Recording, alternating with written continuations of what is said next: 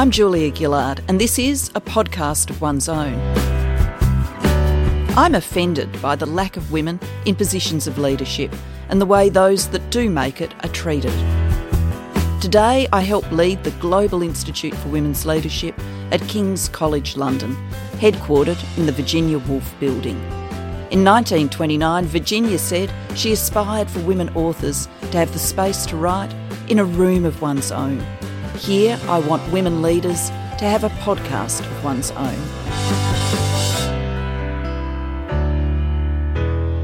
My guest today is the British Conservative MP Penny Mordaunt, who, under former Prime Minister Theresa May, served as International Development Secretary, Minister for Women and Equalities, and finally as the first female Defence Secretary in the UK government.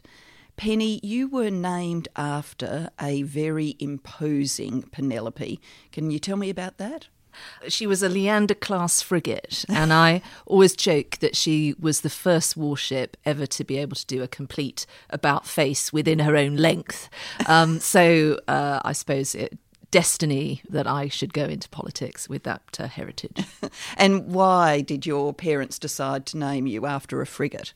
I come from a military family, although my father actually didn't talk much about his military service. He was in the paras and was quite badly affected by it. But he he chose the name, and uh, his he was from Portsmouth, uh, which was where the, the ship was based. I think coming from that area, you can't not feel a connection to uh, to the Royal Navy in particular, but but to our armed forces. And uh, growing up there, I was nine when the Falklands War was going on. Just very, very affected by it. And uh, my father was not serving at the time, but many of my classmates' fathers were. Some of them didn't come back. So it was a being in that city at that time was left a huge impression on me. And at that time, when you were young, Falklands War, living in this environment, at what stage did it occur to you that girls might be treated differently to boys? I genuinely think actually growing up, I really wasn't aware of, of, that. And I think I probably had some quite enlightened teachers. And for example, I loved football. There, there wasn't a girls' football team, but I was allowed to play in the boys' team. So they, they let you follow your passions and pursuits. I think the only time I ever, as a child, faced any kind of discrimination that I can remember was come from a Catholic family. And it was, I was an altar server. And uh, quite often priests would say, you're not serving today because they didn't like women altar servers. So, and I remember being very cross about that. but generally, I didn't have that, and uh, I took part in all the activities that my my brothers would would take part in. My father felt it very important that we were all very physically fit, so quite often he'd take us cross country running and all this sort of stuff. So it wasn't until I hit puberty and I couldn't chest the ball anymore, and, uh, and then decided that actually perhaps that wasn't, uh, you know, playing in the boys' team wasn't perhaps something I was going to be able to continue to do. I got frustrated at those sorts of things, but I don't really remember discrimination apart from those odd incidents like the like with the, the church. And when you were 15 you very sadly lost your mother to breast cancer that obviously changed your life and it gave you new caring responsibilities for some of your younger family members. How do you remember that time and what impact do you think it had on you? I think it had a huge impact. And we were, we had no support network at all. And so we were left to uh, myself and my twin brother to run a household. All of the, the hardships that come with that. We didn't have a lot of money. We didn't have a washing machine. We didn't have things like that. So it was it was quite tough physical work, you know, having to do everything by hand. But then added to that, the emotional strain of trying to hold everything together. My father coped as best he could. But we had, you know, my mother was one of those people that she was the shoulder for everyone to cry on. She was just one of those people. And so we had a whole network of her friends to also support. I remember thinking at the time it was rather unfair, some of the things that they were, the extent that they were leaning on her children so much. It was a very, very difficult time. And I think what it taught me is that if you're, and quite often I think about it now, if you're trying to help someone who's in dire straits or who's got themselves into financial difficulty or has never worked or is facing difficult things in their life, they might be ill, they might be caring for someone who's ill, as well as having policies that are supposed to there to be there to help. You have to think about how you get someone to make use of things or to make the the effort to gather the energy that they need to go and, and make a change in their life or sort their debt out or sort their housing situation out. And i think it's it really those experiences i quite often draw on them to really think about when people come and see me in my surgeries today how do I get this person in the right frame of mind to be strong enough, to be motivated enough to go and make those changes? So, although it was tough at the time, I think it taught me some things that I, I really use to this day. A sidebar for Australian listeners we don't use the terminology surgeries, but certainly people go and see their MPs uh, with all sorts of uh, questions and complaints. At this time in your life, there was you and your twin brother, 15, and younger children. How many? Yes, just one younger brother, Edward, who's five years younger than us. And you were then able to do a comparison about the expectations on your brother and you at this time. Were they gendered at all to pick up the household work? Was there more of an expectation that you would do it rather than your brother, even though he was exactly the same age? I think it wasn't so much an expectation, but it just sort of happened. I remember my brother saying to me, you know, I see my job as looking after you, and you look after everyone else. and um, it was nice that he kind of saw it that way, and he was really a wonderful brother and very supportive. But he just he didn't have the skills, I think, to be able to do the, the the wider stuff. So we we worked it out between ourselves, but I think it is something that often falls to women. We tend to step up. We tend not to think, you know, how do we divvy this up? We tend to just get on with it. And I think that's a great quality, it's a great strength. But I think one of the things that I have always seen, and I see it in public policy now, unless you really take care of women, everything else falls over. We, you know, we want women to be strong and resilient and financially independent. And unconsciously, that doesn't always pan out because of the I was about to say the choices people make, but actually they're not even choices. They're they're assumptions. They're just something that we we do and we're we're happy doing, but it can have very negative effects.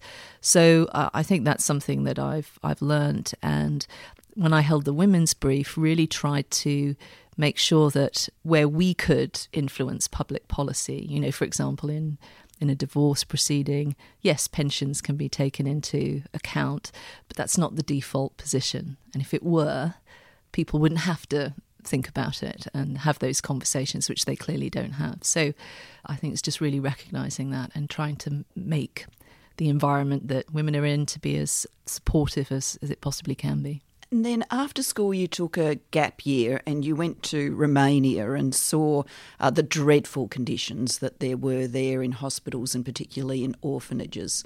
And that kind of motivated in you a passion for politics. Can you describe that process of deciding that politics was something you were really interested in. And many people would think, coming off that sort of humanitarian crisis, the motivation would more be towards the progressive side of politics than the conservative mm. side. Why was that different for you? So I think that my conservatism was in part formed because of the responsibilities I had at a, a young age. I didn't apply to university at all, so I, my gap year was was not a, a kind of gap, year. It, uh, I did eventually apply to university, but it was, I think, in part, it was because I had this moment of realizing what I wanted to do with my life. And uh, I was at a loose end. My dad had actually remarried, and so I thought, right, i have been working in some factories. I've got a bit of a, bit of money together. I'm just going to go and do something. And it, this was in the news at the time. It's about a year after the revolution. Huge problem with these institutions uh, where kids had just been left and dumped. And so I went out there and I worked initially for a winter. And then I went back a, a year later as well and continued to do some work out there. And it was very, very powerful to witness because, as well as all the stuff you saw on television, what you didn't appreciate till you got there was how Ceausescu's regime had actually affected how people think. The most shocking thing, and I saw some really shocking things and how these children were being treated, but the thing that left a huge impression on me was that the villagers, literally 100 metres away, didn't view these kids as human beings. And it was so ingrained in them that they were they were somehow substandard human beings, that they were under Ceausescu, anyone who had a disability was supposed to be locked away. Uh, it was just so profound, and I just thought politics is so powerful. It can obviously do tremendous good, but but it can also do tremendous harm. Uh, not just about a system, but actually affecting how people think about things. So that at that point I knew and I felt it very strongly that I wanted to do something that would be in that career, but I never thought that I would be putting my own hat in the ring. After that first visit I went home, I applied to university and I did going through university I wasn't in, really involved in politics. I eventually did get involved because as a, student union president, which wasn't a particularly political post, I did some work on the university healthcare service, and the Conservative Party got to hear about that and invited me to go and see them. But I did briefly flirt with Labour. I oh. did. Uh, in fact, I went to. I thought, right, I'm going to get sort of stuck into this because they were on the ascendancy at the time, and I went to a, a Labour education conference, and my experiences there made me join the Conservative Party. I signed up the next day. So I just think uh, it was a combination of things that, that made me think that actually the, the values that best represent what I think about the world are, you know, fundamentally that core value of freedom, which is which is what my party stands for.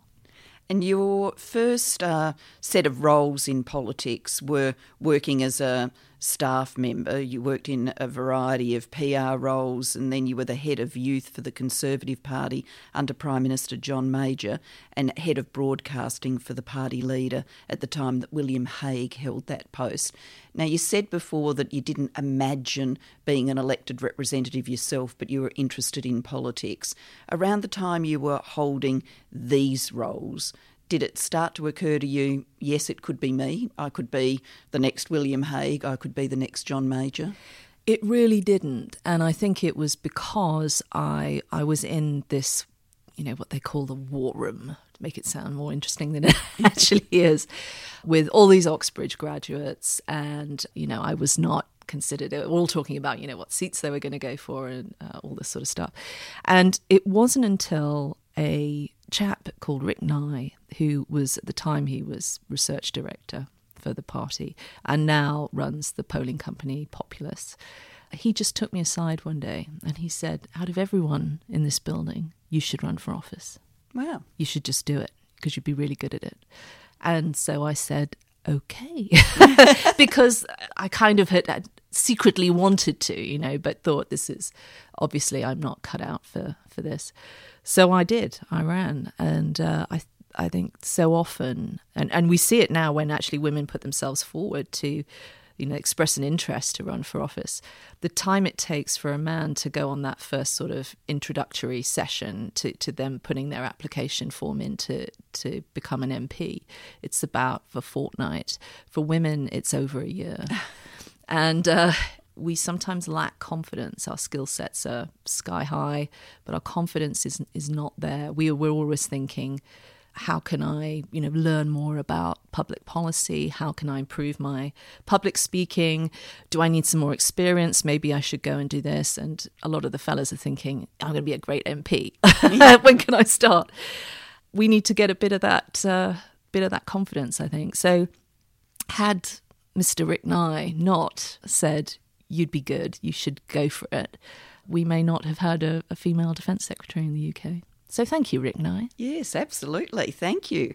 And looking at that time, there's obviously class kind of dynamic in that Oxford, Cambridge graduates uh, being on the network. Was there also a gender dynamic in it when you looked at those networks of the people who thought, yes, I'm going to start putting my name on a seat? Were they predominantly male as well as, you know, graduates of very elite universities?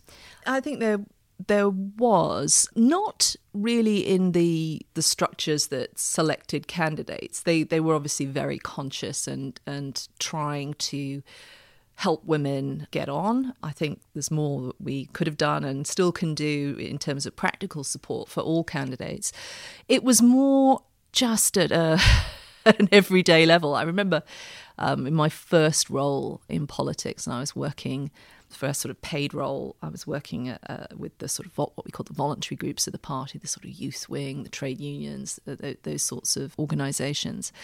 And I was in an office with a bunch of guys, and because I'm nice, I offered to make them a cup of tea if I was going to make myself a cup of tea, and they would never reciprocate. And it got to the point where they would expect me to make them tea. And there was I, I remember stopping myself thinking, why? Why am I why how did this happen? And and I then realized very early on that I I actually if I wanted this to stop, I just had to change my own behavior. So when they would raise their empty mugs and tap them, I'd say, Yes, please, uh, milk with no sugar, as opposed to running for the kettle. And I think that sometimes we just need to help people realize if, you know, and not, not fall into those, those bad habits. So there was some of that. But I think you, in politics, you just, especially uh, as in any walk of life, really, you just have to really be very conscious about how you come across to people. And uh, if you want to correct that behaviour, what think what you can do to to help that person along. And at the time that you were first selected as a candidate in 2003, the Conservative Party didn't have a great track record of picking women. Many would say it still doesn't have a great track record of picking women. At the time, there were only 14 Conservative women MPs, which was about 8% of the party's number in Parliament. You've talked in the past about not supporting mechanisms like all women shortlists to try and increase the number of women in Parliament. In Australia, we in the Labor Party have an affirmative action target, and all women shortlists have been one mechanism used to reach the target, not the only one, but one mechanism. Why don't you think those mechanisms are appropriate when the numbers would tell us that they do make a difference? Because the gender issue is only one issue. So, is it right and helpful that a woman who has been to Oxbridge should trump a local guy who's not had those opportunities in life, or someone who has a disability, or another characteristic where we're we're lacking in Parliament to to reflect the nation. So it was that in part, but also I did feel that if we had that kind of route, that ultimately would undermine women because people would just say they're they're not there on their own merits. And I felt very strongly that that was the wrong way to go. But I think that there, what we should have looked at, and what um, we we have looked at, and I think there's more to do, is to really ask why. what is it that stops the pipeline of women being as strong as it can be. Why don't we retain women better? Why did they drop out of the system? Why don't they keep going, whether they've been elected or not? Those are the those are the questions we really need to focus in on. And I have always believed that political parties of any hue don't support their candidates enough. That has a disproportionate effect on women, on disabled people, and uh, you know if you need more money to run or you don't have deep pockets, you, you know, and generally it's it's women who will have that disadvantage. You are really disadvantaged in this game. So I think if we supported all candidates better, we'd have we'd have some better results on that front. And it's one reason why, when I held the the equalities brief, I set up a fund for disabled people to run for office because I just felt that unless we really had a level playing field in terms of the expenses, that uh, those people would be discouraged, and we need more people with those experiences in Parliament, in my view. And looking at your parliamentary time and the women who were around you, you talked about retention then. What do you think are the big challenges for retention? Is balancing work and family life as a parliamentarian one of them? Yes, it is. And my dependents are um, four cats. I have no children, and I'm uh, in awe. But they're Burmese, my, aren't they? They're, they're highly demanding cats, admittedly. but you know, I, I, look at my colleagues, male and female, and in awe at how they they juggle the f- sort of family life and uh, and do the job as as well as they do. We do need to support people more. Parliament is changing; it is recognising this but it's not just sort of the demands on your time, it's also the emotional demands. I know a lot of my colleagues, their kids are, are upset about things that, that happen to them or people bad mouthing them. Some probably are bullied at school. I've had in one instance a, a colleague, one of their teachers actually, uh, objected to what their parents were doing and, and took it out on the child. You know, there are all sorts of other factors that, that come into play. I do think, though, people are recognizing that we need to really think about how we can support people and retain people who want to stand for Parliament. And a good example and a sign, I think, that things are changing was with my, my colleague Mims Davies. Mims was elected uh, 2015. Her family circumstances changed. She separated from her, her partner and was really struggling to be the mum she wanted to be and also serve in the seat that she'd been elected to, because in effect she was living in three places. And the party did something very unusual and it allowed her to try for another seat. Normally it wouldn't do that, but it did, and she got it. And it was the seat where her kids are, are based. So that is wonderful because she's a really great woman MP. She's a junior minister. She's got a stellar career ahead of her, and she's someone who just has. She's a really passionate champion for for women. I think if we'd lost her, it would have been dreadful. So that's a sign that actually things are changing a bit. One thing that unfortunately has changed for the worse, though, is the degree of online abuse that women MPs get. And there's no doubt that while all MPs get criticism and would look down at their social media from time to time and see something vile said, that it is disproportionately directed at women.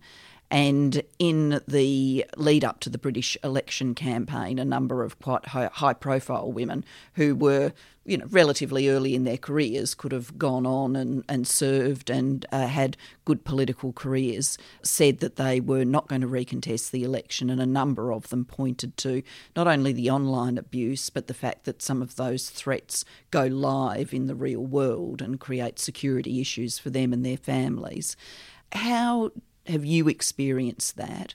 And what do you think we can do about it? So I think the first thing I would say is that with all the downsides to the job, they are tiny in comparison to the upsides. And so, if anyone is listening to this and wants to run for office, go for it. Um, listen to Rick Nye. It is very important to say that, it and is. I absolutely, wholeheartedly, 100% agree with that. Well, no, thank you, because I, I think that is um, sometimes it, that gets lost because understandably everyone gets focused on the on the negatives. My own experiences, I have to say, I feel safer today than I have done at any previous point of being an MP. When I first got elected, I, I've had lots of hassle from people, but was one individual who eventually got a convicted sentence, and he started out by in a, in a twelve month period. I had over 500 threats, and they were posted to my home. Really unpleasant stuff, um, made out, you know, collages, all this sort of stuff. It was very, very unpleasant. And I went to the police about it, and their attitude this is sort of back in 2010 well, you just got to kind of expect this, haven't you? One bright spark police officer said, actually, we can investigate this because he's defrauding the post office because he was sending me these threats in business reply envelopes. So, you know, envelopes that have been paid for by a business for you to order your catalogue or whatever. And so he was defrauding the post office. So they investigated and found that actually this was a very serious threat and uh, dealt with the individual. Today, if I'd had that same experience, they would be round like a shot and be seeing him. So I think people have learned that we we do have there's a particular type of focus. We're like lightning rods as members of parliament, and uh, a lot of the threats we receive are are serious and, and should be investigated. So I think that we are in a, a, different time now, and I do feel safer in that respect. Parliament understands that sometimes you have to extra expenses uh, because of needing to combat those those threats. It is a different world than when I was first elected. I think you just have to take those seriously. You have to look after your staff. You have to think about these things and be as best prepared. But you really also, I think, need to not focus on them and, and get on with the job. I could walk out of this building now and someone could do something to me. If you think about that all the time, you, you can't live your life. And actually, a lot of people in other walks of life, from charity trustees to school governors, they suffer too perhaps to a lesser degree and a less dramatic degree, but they also suffer and on social media as well. And I think we, when we're formulating ways of combating this, we need to not just think about politicians, but the broader broader range of people who are quite often targets women in the public eye, not just MPs, as you say, but uh, women who get a lot of those kind of threats and things on social media, vile statements, they need to make a decision about whether they ignore it or engage with it. Some reply, some go to the extent of trying to track who's sending it and even invite them for a conversation to try and work it through. Others find it best to hand the device over to someone else and not even read it. What approach have you taken? So I've always tended to use social media as a way of listening. There is a pressure, you know, send messages, you know, this is what you need to tweet today, this is the graphics, you know, you, you need to use. Fine, fair enough. That's one way you can use social media. But actually, I use it to listen. It's really invaluable. My constituents can know what I'm doing every day because if I if I just tweet what I'm doing, they can get it on platforms that they follow. And it does give you a a snapshot about what's going on and, and how your constituents are feeling about things if you if you're following them, which I, I try and do. So I think that it's a it's very valuable in that respect. I don't really engage in political debate on social media. I'll maybe put statements out on, on Facebook. But I think if someone has put out a, a message or that's uh, what I call the equivalent of, you know, the online equivalent of talking behind your back. So you're copied in, but it's not directed to you. I, I tend to contact them, not on that platform, but I find their email address. And uh, especially if they're also in public life or they're an academic, or it's very easy to find who they are. And I always contact them and ask them to continue the, the debate there. And when people do that, sometimes they really do check themselves and think, actually, my behavior wasn't appropriate. I've developed also these emojis, which I'm trying to get the Unicode committee to take up because actually I think a lot of we, we do have tools to deal with some of the really aggressive stuff. We can block people, we can report people. There are botometers that you can get now that, you know, that uh, sounds very racy, but uh, it's actually, you know, you can tell if, if it's a genuine person, you can get the, the odds on whether this is actually a not a not a human being or a Russian troll farm or, you know, all these things. But it's the low level rudeness that I think that gives permission for some of the other stuff to take place that is actually very corrosive and very hard to tackle. So I'm trying to de- help us develop some norms so that kind of talking behind your back a situation is recognized as, as bad form. And so the emojis would be what you send back if you have that kind of experience online. Yeah, so you can you can just rather than engage with someone and as a politician sometimes if you get a tweet that you desperately want to engage with, it's actually not in your interest to because it just amplifies what they've said. You're never going to win an argument with, you know, only so many characters to use on complex. So it's it's just not worth you doing. But if you could just send them an emoji that was understood as, you know, that's not on, or this is anonymous abuse or something that is recognized and consistent. Or if if for example one of my colleagues who I you know I'm friends with oversteps the mark and I want to call them out but maybe it's hard to have that kind of conversation with them I can just DM them one of these things. So uh, you know I th- I think it may take off it may not but I think we need to find ways of getting this to be more like real life because in real life we don't do these things because we know that they're not good. I wish you well in that campaign and I'm very supportive of it. I want to turn now to your ministerial career. You were a junior minister, you progressed to cabinet in 2017, and you were responsible for the British Overseas Development Budget, international development. And you also became Minister for Women and Equalities. And when you held both of those portfolios, you said we should recognise gender equality as one of the great human rights issues of our time. What did you mean by that, and how did you think your work in those portfolios could further that great rights issue of our time? Well, as well as addressing the inequalities that women face around the world, which is a, a good and right thing to do, women are the entire margin of victory. I mean, if you if you take any of the global goals, anything that you're trying to get done in the world, trying to reduce conflict, if you look after women, if you give women what they need to thrive, if you involve women, these things will be solved. Without that, they won't be. So that's just so fundamental, and that's not that's not an airy fairy statement. In international development, I was holding that brief. It was so stark. Just to give you one statistic, if you include women on peace councils, the peace lasts. you know, a third. You improve your odds of it surviving by um, over a third more than if you you hadn't had them included. So it is it is really important, and I've held the the women and equalities brief with some really interesting briefs. It was the first time it had been held by someone with an international facing brief. So I held it both in international development and also in defence there was lots of skepticism when that first happened, but I think it was very, very powerful because I was able to take what we had learned in the UK and what we were doing on things like gender pay gap, on what we ended up producing, which was a roadmap for a woman throughout the whole course of her life, because we know even before someone gets into their first job, they're already facing massive discrimination in being paid less. All the hits that people take uh, throughout their life financially that accumulate in, in someone not being as resilient, their access to capital, the education opportunities that they get, and then what women are facing uh, around the world in conflict situations with, um, you know, appalling prejudice, lack of opportunities, FGM, violence, all of these things we could really take what we had learnt here and we could help apply it around the world. And also, the other way around as well, we could take things that we had tried internationally and, and apply them back home. And it was just a really amazing time. I mean, we could just bring people together who were working on all of these things and had previously been in silos together. And I'm really proud of some of the work we did.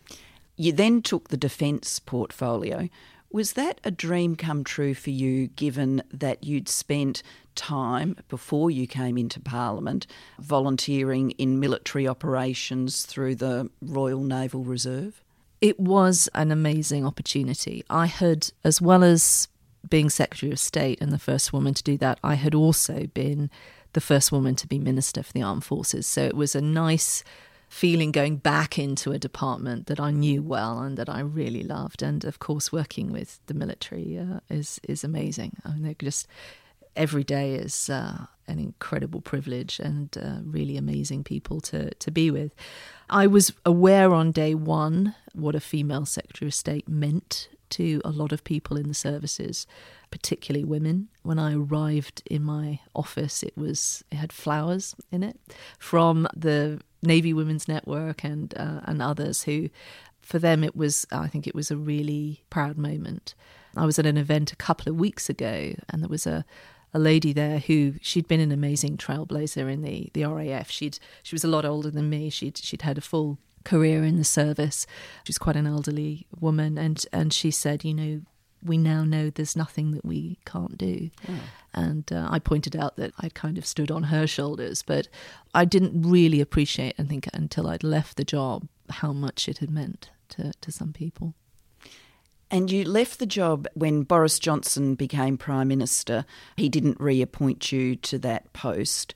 Can you talk about the impact of that on you? How did you feel about that? I think I took it pretty well, actually. And uh, I, I, actually wrote an article in um, the Spectator about my, that week, and I, I just think you can't worry about the things you can't control.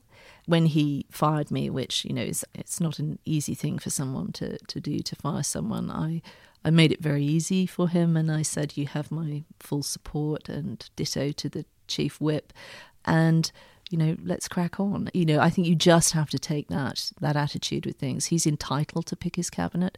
No arguments over that whatsoever.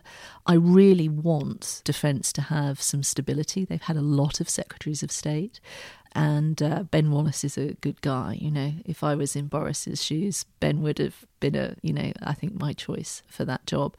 He has my full support, and I hope he does well.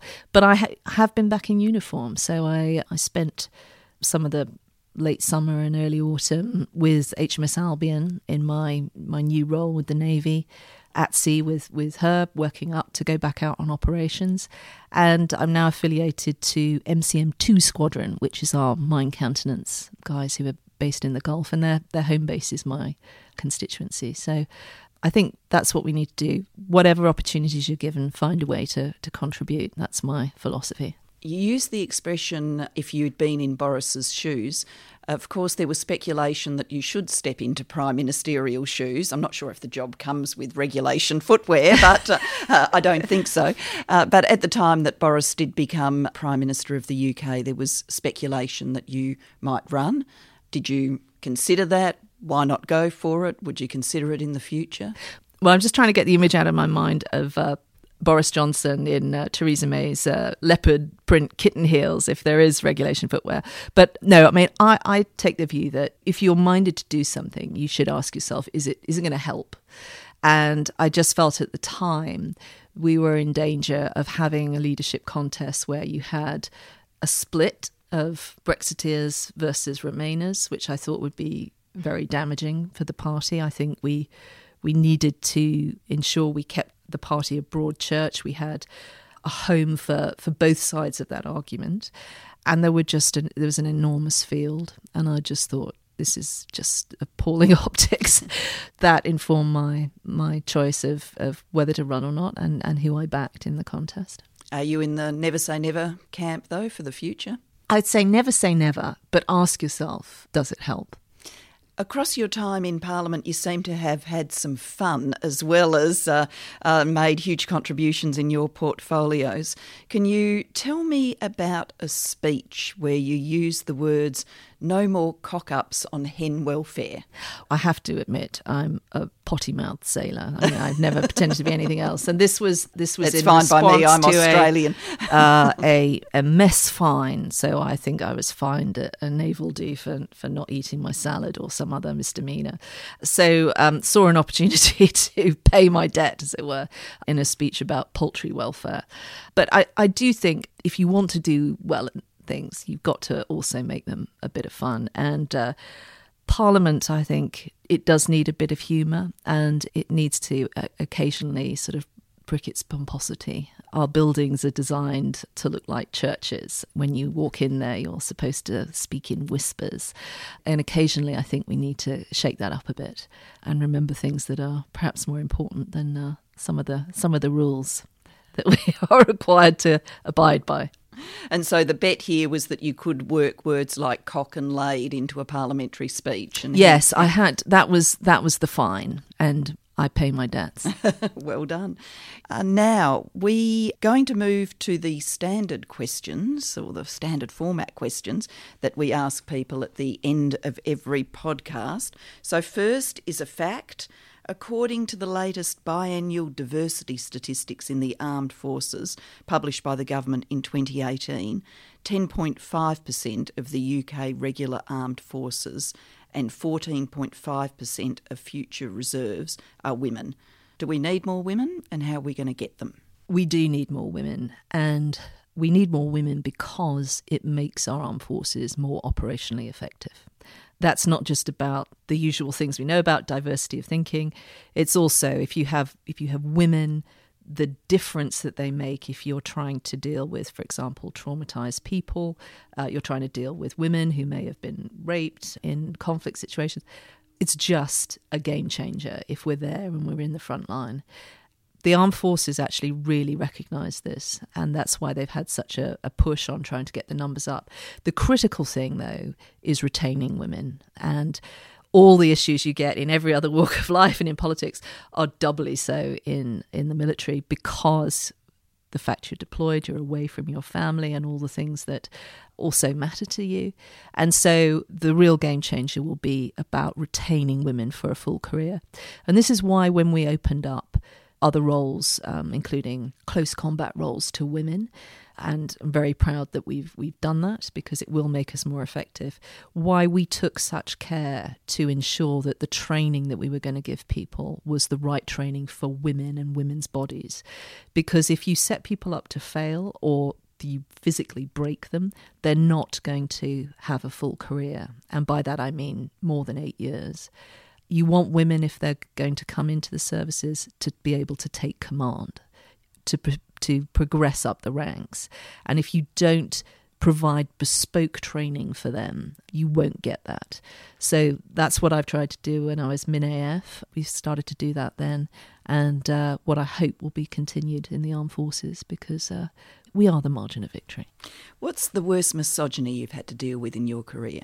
Oh, there's a lot to pick from. I think the worst, I mean, you, I have suffered from, as I'm sure many people listening to this, all kinds of misogyny, um, from sexual advances to being dismissed or someone feeling that they can make comments about uh, your personal appearance. But I, I think the worst misogyny is the threats of violence and just that general attitude that uh, you're the, the weaker sex and therefore can be bullied and threatened into submission. That's the worst. I think it's actually in many respects the easiest to deal with. but uh, that's just horrible. And uh, I hope that in future we, we find a way to ensure that women don't have to put up with that. Uh, that sort of abuse. The easiest to deal with in the sense that it's so blatant, whereas a lot of the rest of the experiences of women are, you know, it's happening to you, you know it's not right, but it's hard to get others to see it. Yes, it's recognisable and there are ways of dealing with it. Uh, if if people have overstepped the the mark or the law, there are ways of dealing with that. I think some of the hardest things are the things that people probably wouldn't say are you know sexist.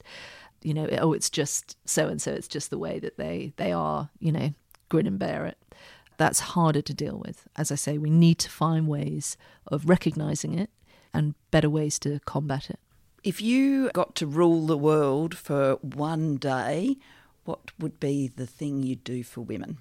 Well, I think the problem is, and this is why I, I did the roadmap was that there if you if you just look at one thing you you won't sort the problem out. There are so many things that we need to sort out. So having done the roadmap I'd say implement the roadmap for women in the UK and women everywhere.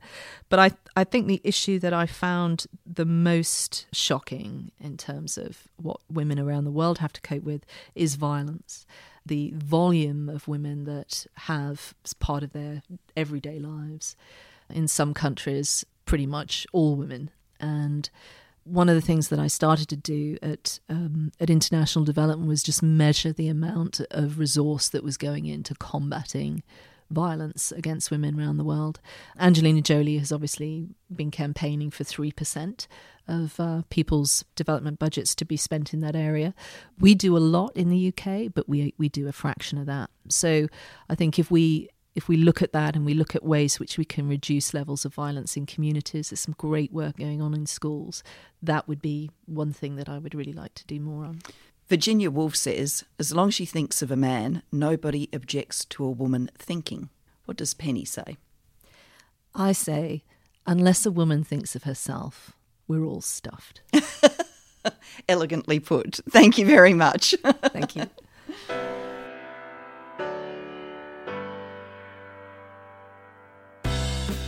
You've been listening to a podcast of one's own with Julia Gillard from the Global Institute for Women's Leadership at King's College London. For more information on our work and to sign up to our updates, visit the Global Institute for Women's Leadership website. This podcast has been produced by Lizzie Ellen and James Miller with King's Online and additional editing by Nick Hilton. If you've liked what you've been listening to, please rate and review us with your preferred podcast provider and come back next time for another episode of A Podcast of One's Own with Julia Gillard.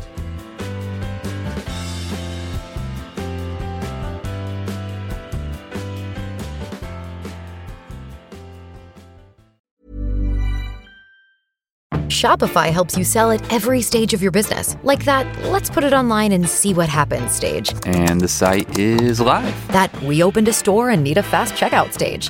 Thanks. You're all set. That count it up and ship it around the globe stage. This one's going to Thailand. And that, wait, did we just hit a million orders stage? Whatever your stage, businesses that grow grow with Shopify. Sign up for your $1 a month trial at shopify.com slash listen.